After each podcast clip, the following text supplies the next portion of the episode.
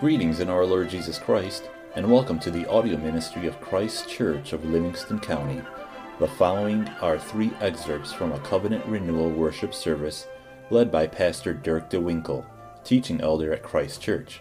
We trust you will be edified and ministered to by the Holy Spirit through this audio recording. Our call to confession this morning comes from Proverbs chapter 25, verse 26. A righteous man who falters before the wicked is like a murky spring and a polluted well.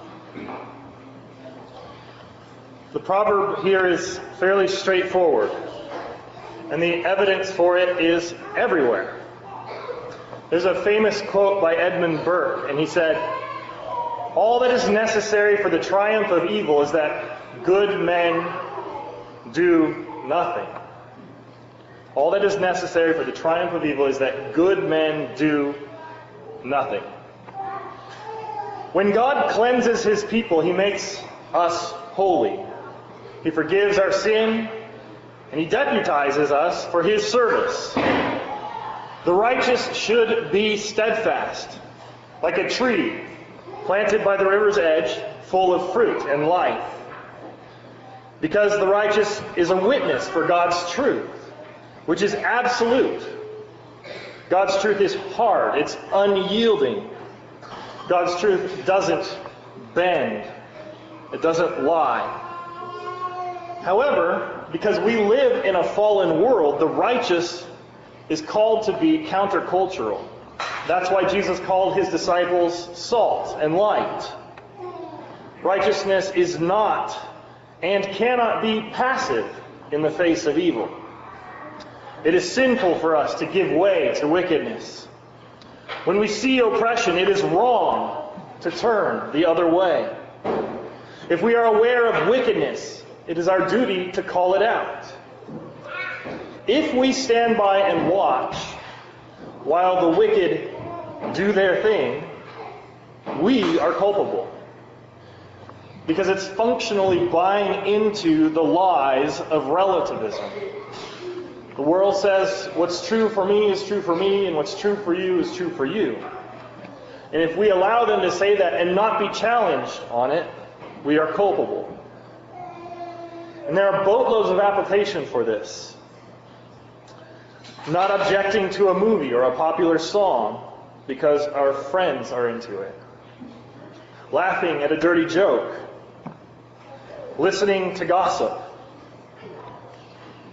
enabling complainers and grumblers and not calling them out for it, enabling abusers. These are all things that we can participate in or have participated in out of the fear of confrontation or the fear of being disliked or excluded. And ultimately, it's out of the fear of man. A righteous man or woman who is passive or who capitulates to wickedness is sullying his or her witness. Just like water from a good spring or a good well should be clean and refreshing, the righteous should be an agent for good, a breath of fresh air to a rotten atmosphere or chlorine in the pool. The righteous man's connection to God breathes divine life into him. And the Spirit of God is effective. Jesus' kingdom spreads. But the method for this to happen is always the cross. When Moses encountered a bitter spring in the wilderness, God had him cut down a tree and toss it in to make it sweet. At the cross, we behold both the magnitude of our wickedness and the magnitude of the one who judges. There we see who we ought to fear, and the threats of the wicked take a back seat to the awe of God and the majesty of His grace. This reminds us of our need to confess our sins. So if you're willing and able, please be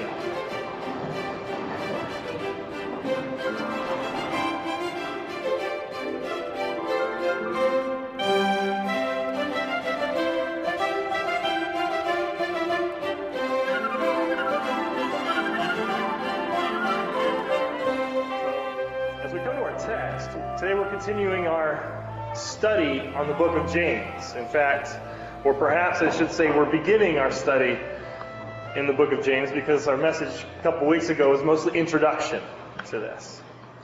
And if you'll remember, I argued for James the Apostle, the, the older brother of John, the sons of Zebedee. Uh, together they were called Boanerges, or the sons of thunder. I argue for that James being the author, and that he wrote the book of James very early on in the life of the church, probably within the first year after the resurrection, 30 AD.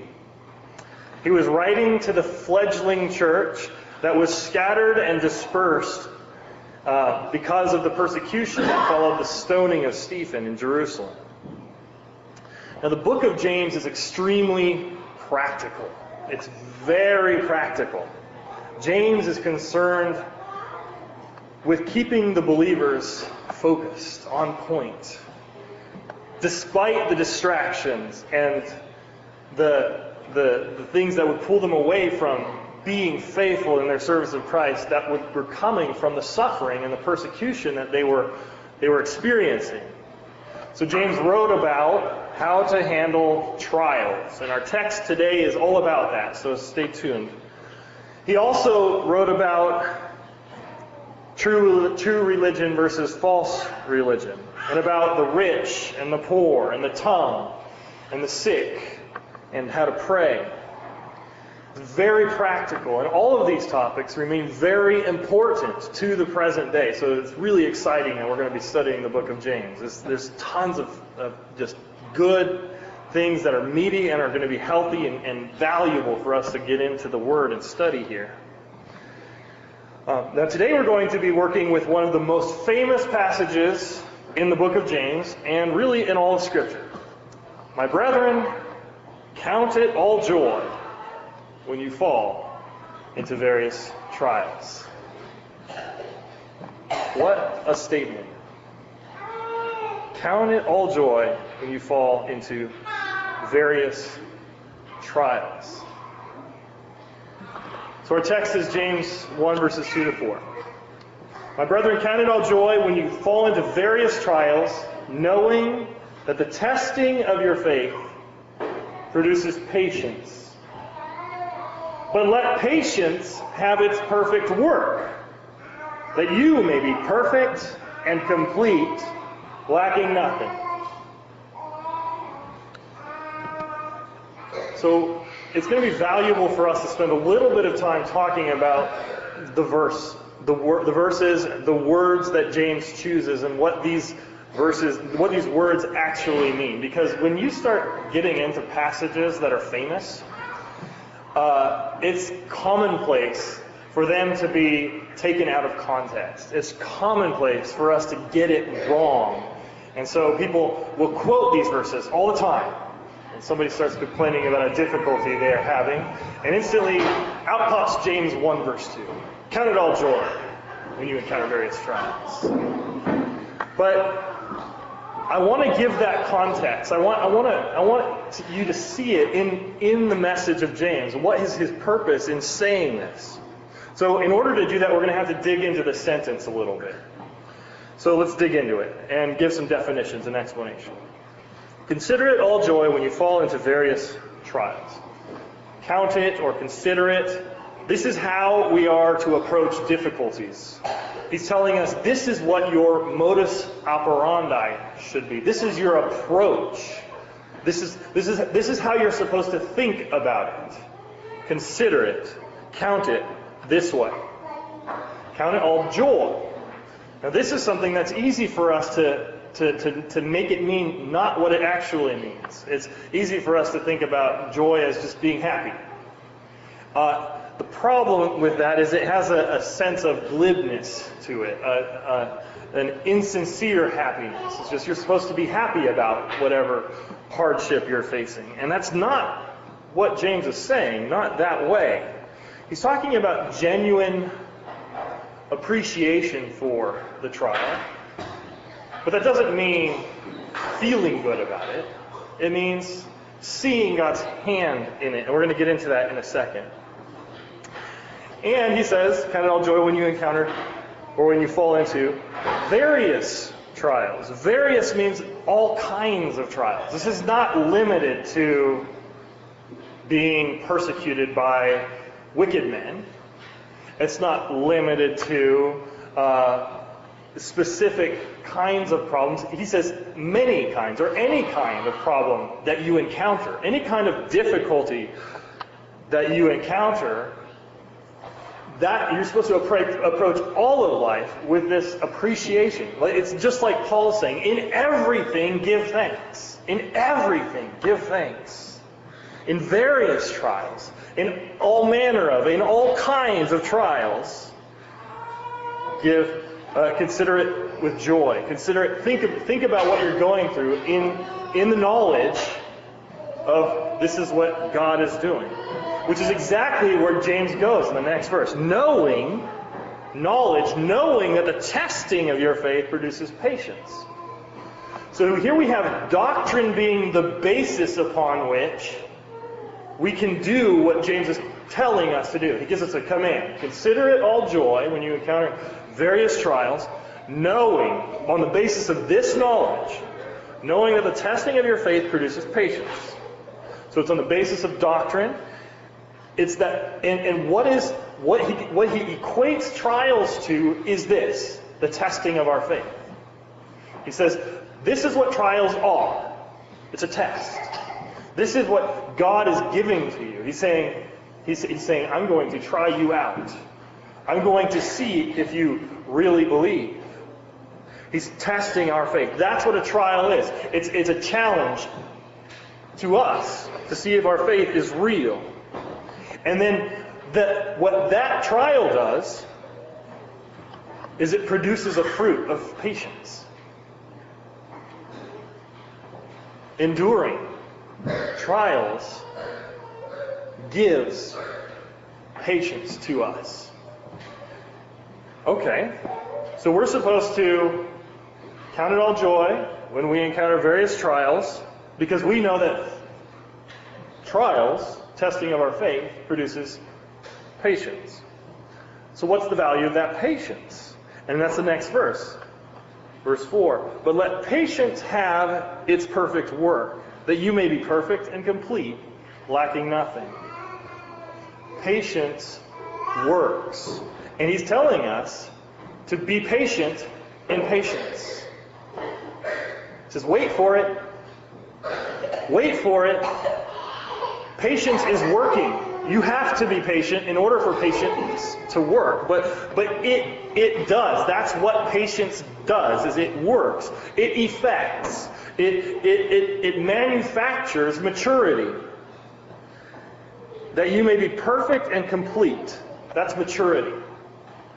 Uh, perfect means to be mature or complete, and uh, and complete means to, to, be perfect means to be mature. Complete means to be whole, to have all of the parts, to, to not have. And then he, and then he repeats it in the negative. What it means to be mature and to be whole is to not have anything lacking. So patience is effecting this complete maturity in us. That is what we are celebrating when we encounter trials. We know that we are supposed to embrace difficulty, not on the basis of the difficulty, not because we like being hurt, not because we like challenges on the, just for their own sake. We appreciate God's testing us for the sake of the fruit that it produces in us. Patience, which leads to completeness. So basically, what James is saying is count it all joy when you encounter trials because it means you're alive. Consider trials as proof that you are alive. Life is trial, life is suffering. We embrace life which means that we must embrace what life brings, which is suffering and trials. Consider jo- uh, trials proof that you are alive and that God is taking this opportunity to work on you and to display His work in you. This is truly revolutionary in how you view the world. The, the world does not understand this. The world doesn't get this. How a Christian can be crushed and praise God. How a man can take a trial and give thanks. And not curse God, like Job. The, the texts that we read this morning were just hand in glove with this message of considering it joy as you encounter these trials because there's something beyond. Because there's something beyond. Now, it might seem strange as you read in James, or especially on the surface of it. James says, James, a bondservant of God and of the Lord Jesus Christ, 12 tribes which are scattered abroad, greetings. And then, he doesn't beat around the bush at all. He is a son of thunder. He gets right to the heart of the matter. Why does James start the letter this way? Why, why do you say, Greetings? You better be happy about the suffering that you're going through. Who, who starts a letter that way? And why? James starts his letter that way. That way. He says, Greetings. Take that. Count it all joy when you suffer. What's he talking about? Why does he start there? It's because James gets it. James sees the big picture. He's concerned with life and death matters. He's concerned with the crown of life. James 1, verse 12, we read, Blessed is the man who endures temptation, which is the same word as trials. Blessed is the man who endures temptation, for when he has been approved, when you've been tested and passed, he will receive the crown of life which the Lord has promised to those who love him. He says, You will receive glory in meeting this challenge head on.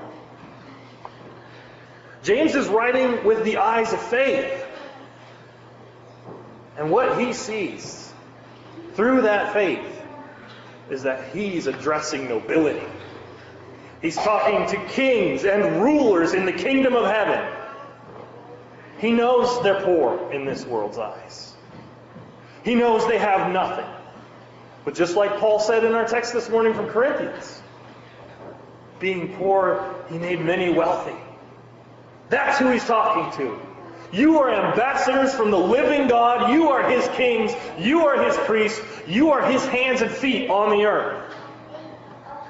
He writes to kings and rulers in the kingdom of heaven because he knows that that's what Jesus inaugurated when he came down to earth.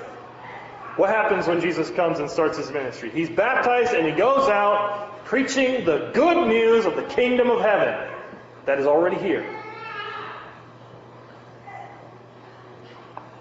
Remember that James is writing this not very long after he and the other apostles declared Jesus' lordship to the Jews when they were arrested.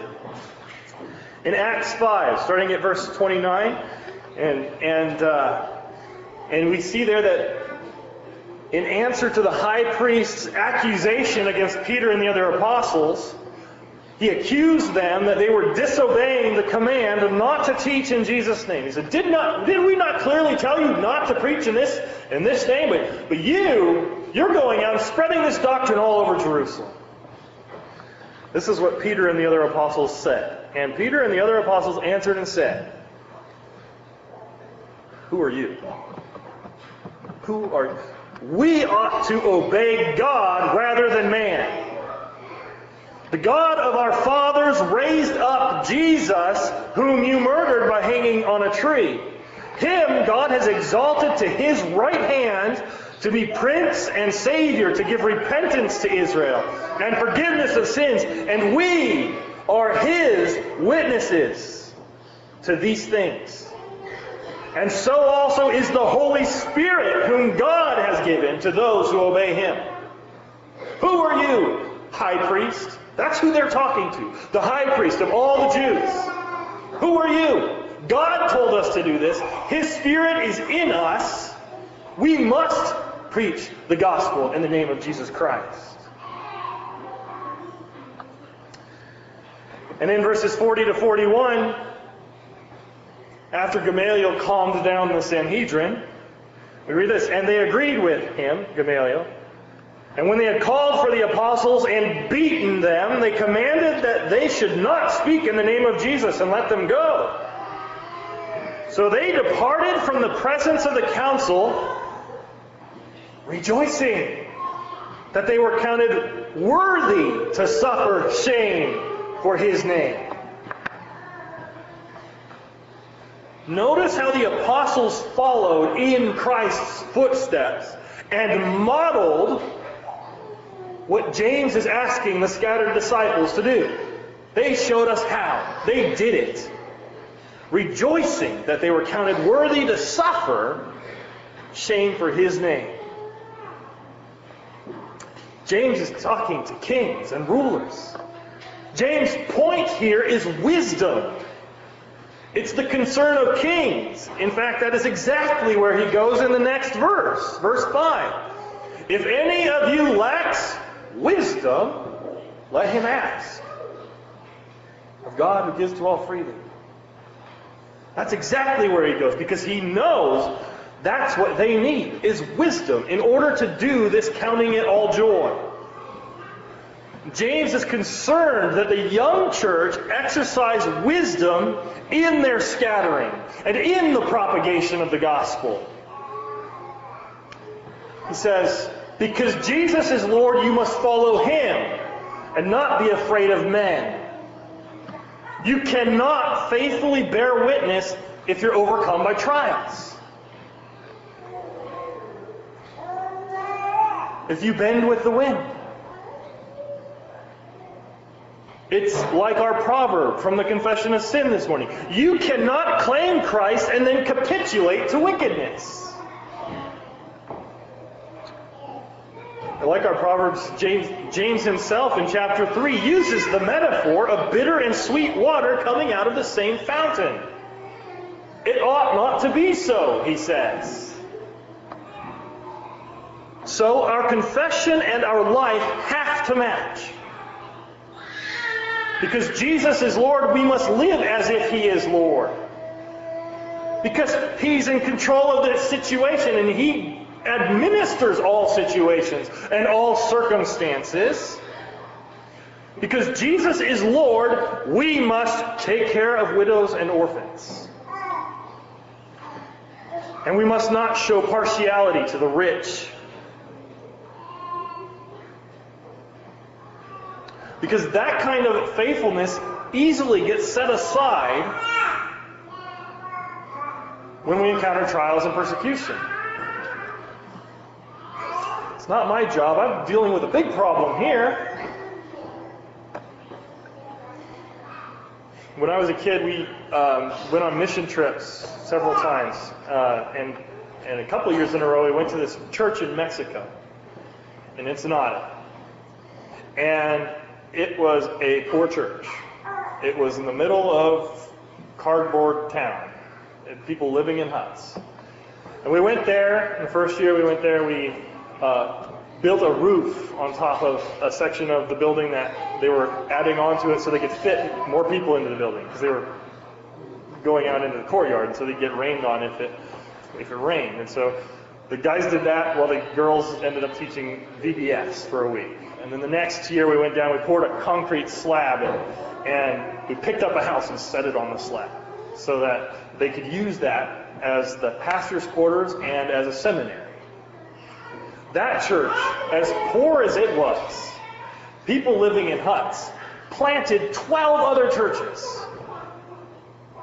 12 other churches. They had their priorities straight. It's easy for us to get caught up in stuff or in perceived persecution and take our eyes off the prize.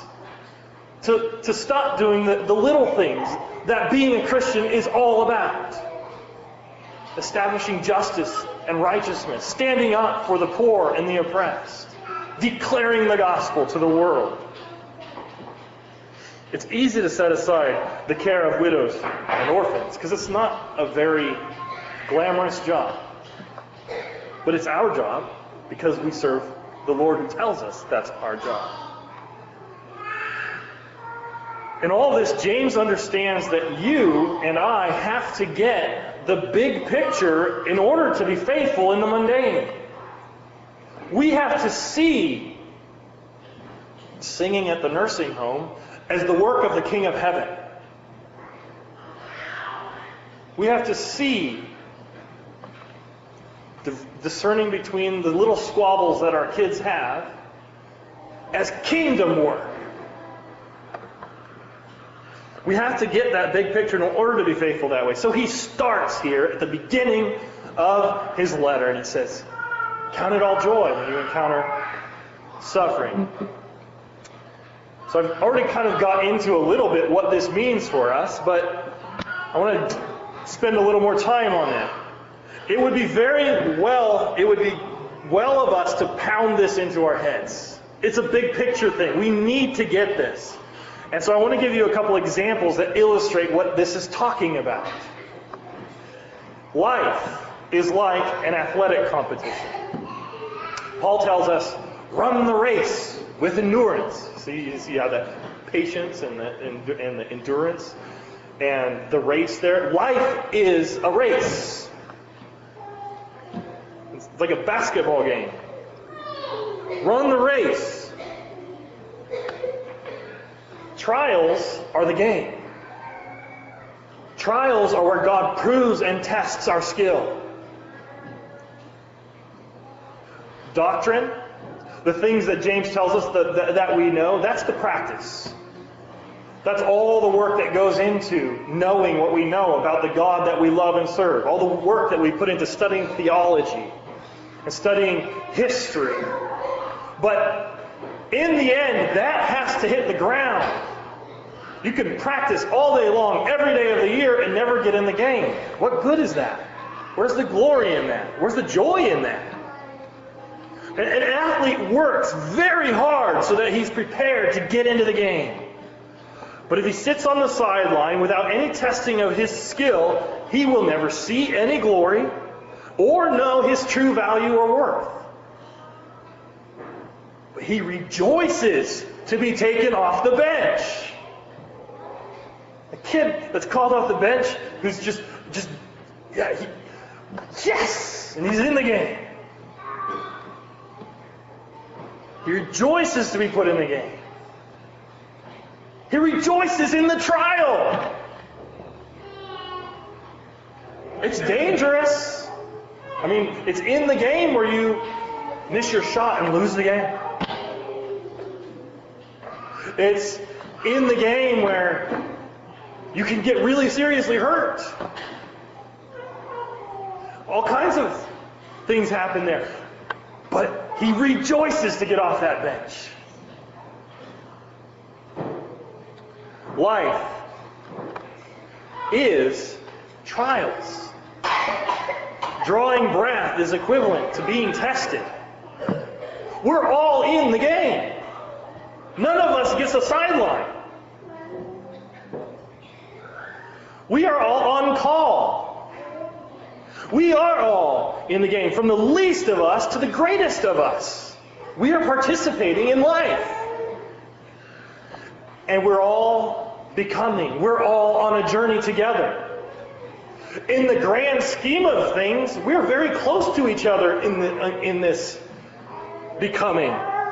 Even from the littlest baby here to the oldest one here, what is it, 70, 80 years less in our congregation? upper 60s. In the big scheme of things, we are neck and neck in eternity. Neck and neck. Winning it by a nose hair.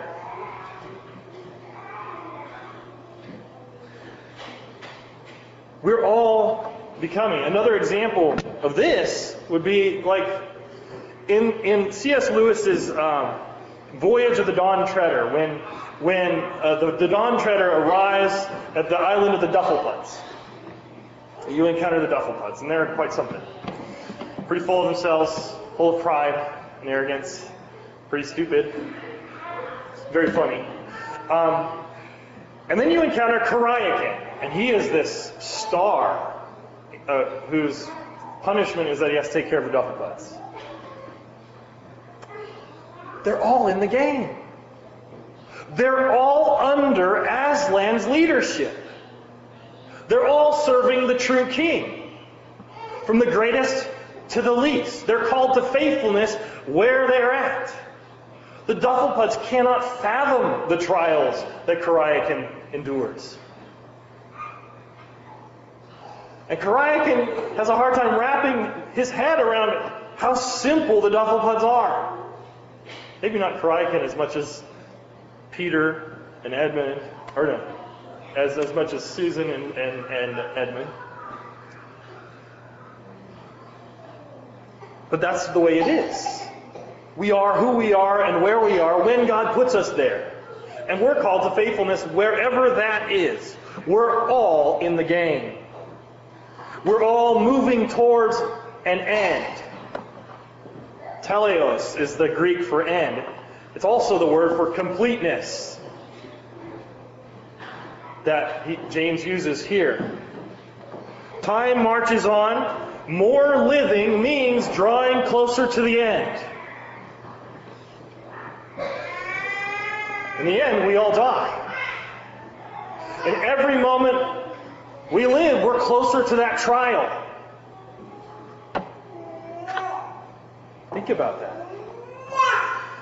For Christians, for those who really believe the gospel, who really have faith in Jesus Christ and the promises of the gospel, this means every trial is an opportunity to become more mature, to become more like Jesus, to become more holy and sanctified.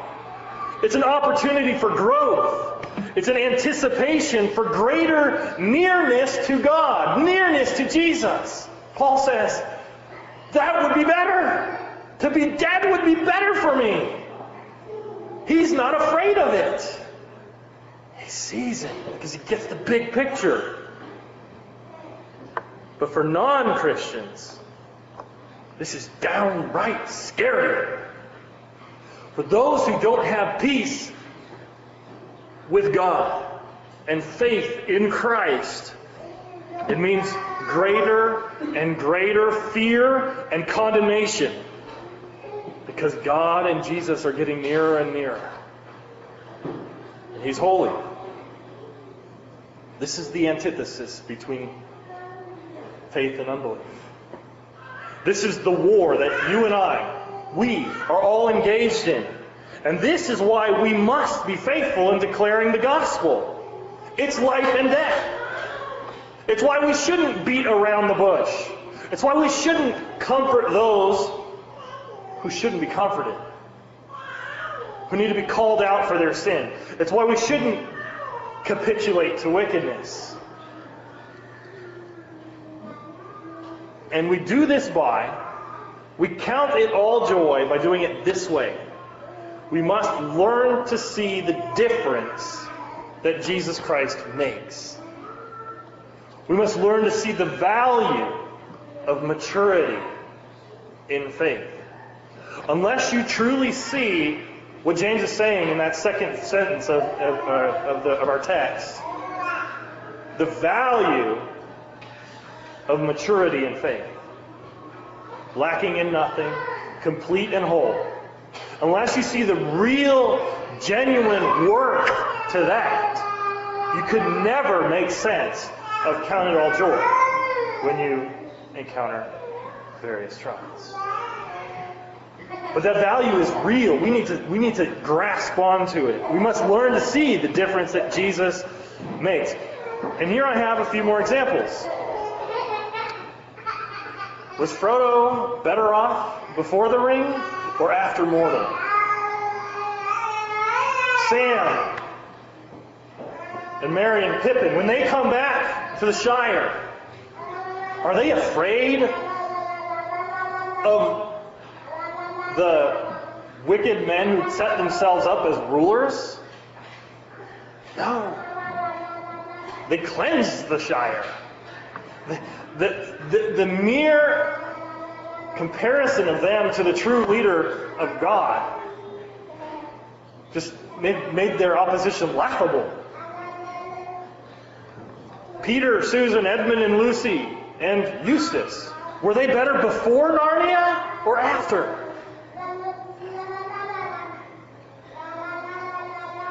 Think of a godly marriage. Are you more sanctified going into it or 10 years in, 20 years in, 30 years in, or more? God is sanctifying you through the trials that you endure. St. Peter, before the crucifixion, denied Jesus to a servant girl in the house of the in, in, in the servant girl in the house of the high priest. He denied Jesus to a servant girl. After the cross, he boldly declares the gospel to the high priest and the Sanhedrin in session to their faces. He's better off after the cross. He's better off after the trial. He rejoices that he's counted worthy to suffer on the sake of, for the sake of Jesus Christ. Because trials sanctify us. God's putting the gold and the silver into the fire. Trials keep us from getting too comfortable with the status quo. They drive us to God. They cause us to yearn for His perfection and holiness and justice and peace. And they teach us the path of patience and completeness. Trials do that. You can't get there any other way. Life is the big game but God is in control and He manufactures our circumstances for our perfection and for our good. We can know that whatever is happening, as Paul says in Romans 8, it all works together for our good. Embrace your trials, they're from God. He's not tempting you, He's testing you. He's proving you, He's perfecting you. Now there's a toggle switch here. Trials are good or they are bad, depending on this. Do you have faith? It's outside of faith.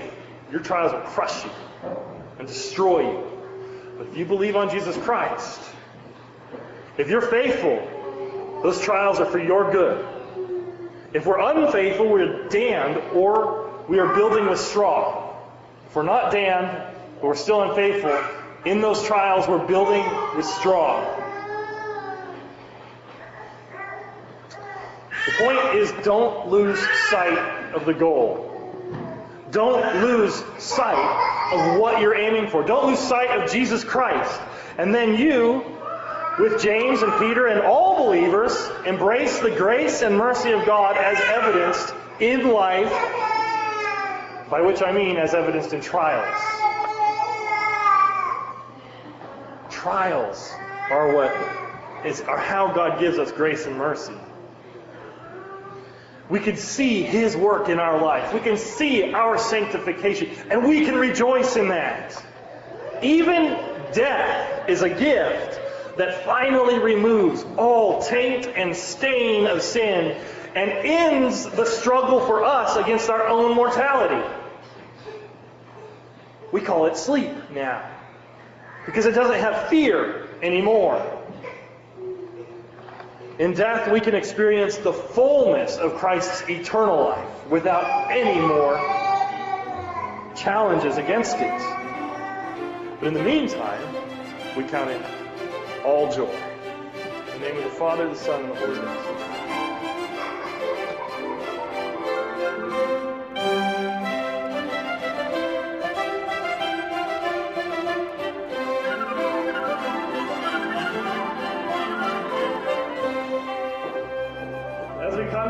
Supper, we are reminded of the goodness of God in the gospel. God became a man and bore our sins and paid our debt and freely applies to his Holy Spirit to us so that we might have life and have it abundantly. This means that he gives us a different worldview. He opens our eyes to our sin and he chastens our disobedience, not to destroy us, but to renew us and to give us victory over it. In our humble confession and repentance, we receive His forgiveness and we are set right before Him. So we now yearn for His fulfilling presence and the accomplishment of His will. This means we embrace life. We embrace Him. And we embrace one another.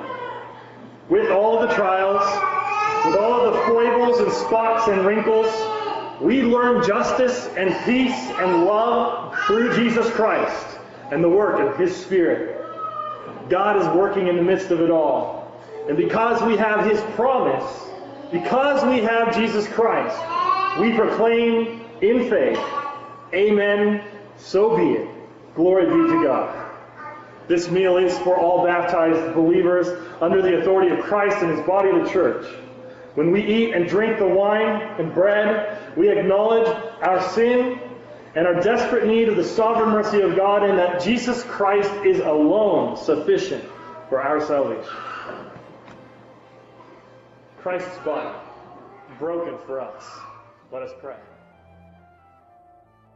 Thank you for listening to these excerpts from the worship service of Christ Church of Livingston County. If you would like further information about anything in these messages, the Bible, about Christ Church of Livingston County, or wish to make any other related inquiry, please feel free to contact Pastor Dirk DeWinkle through our website, christkirkmi.com. That's C H R I S T K I R K M I dot com. Again, thank you and blessings.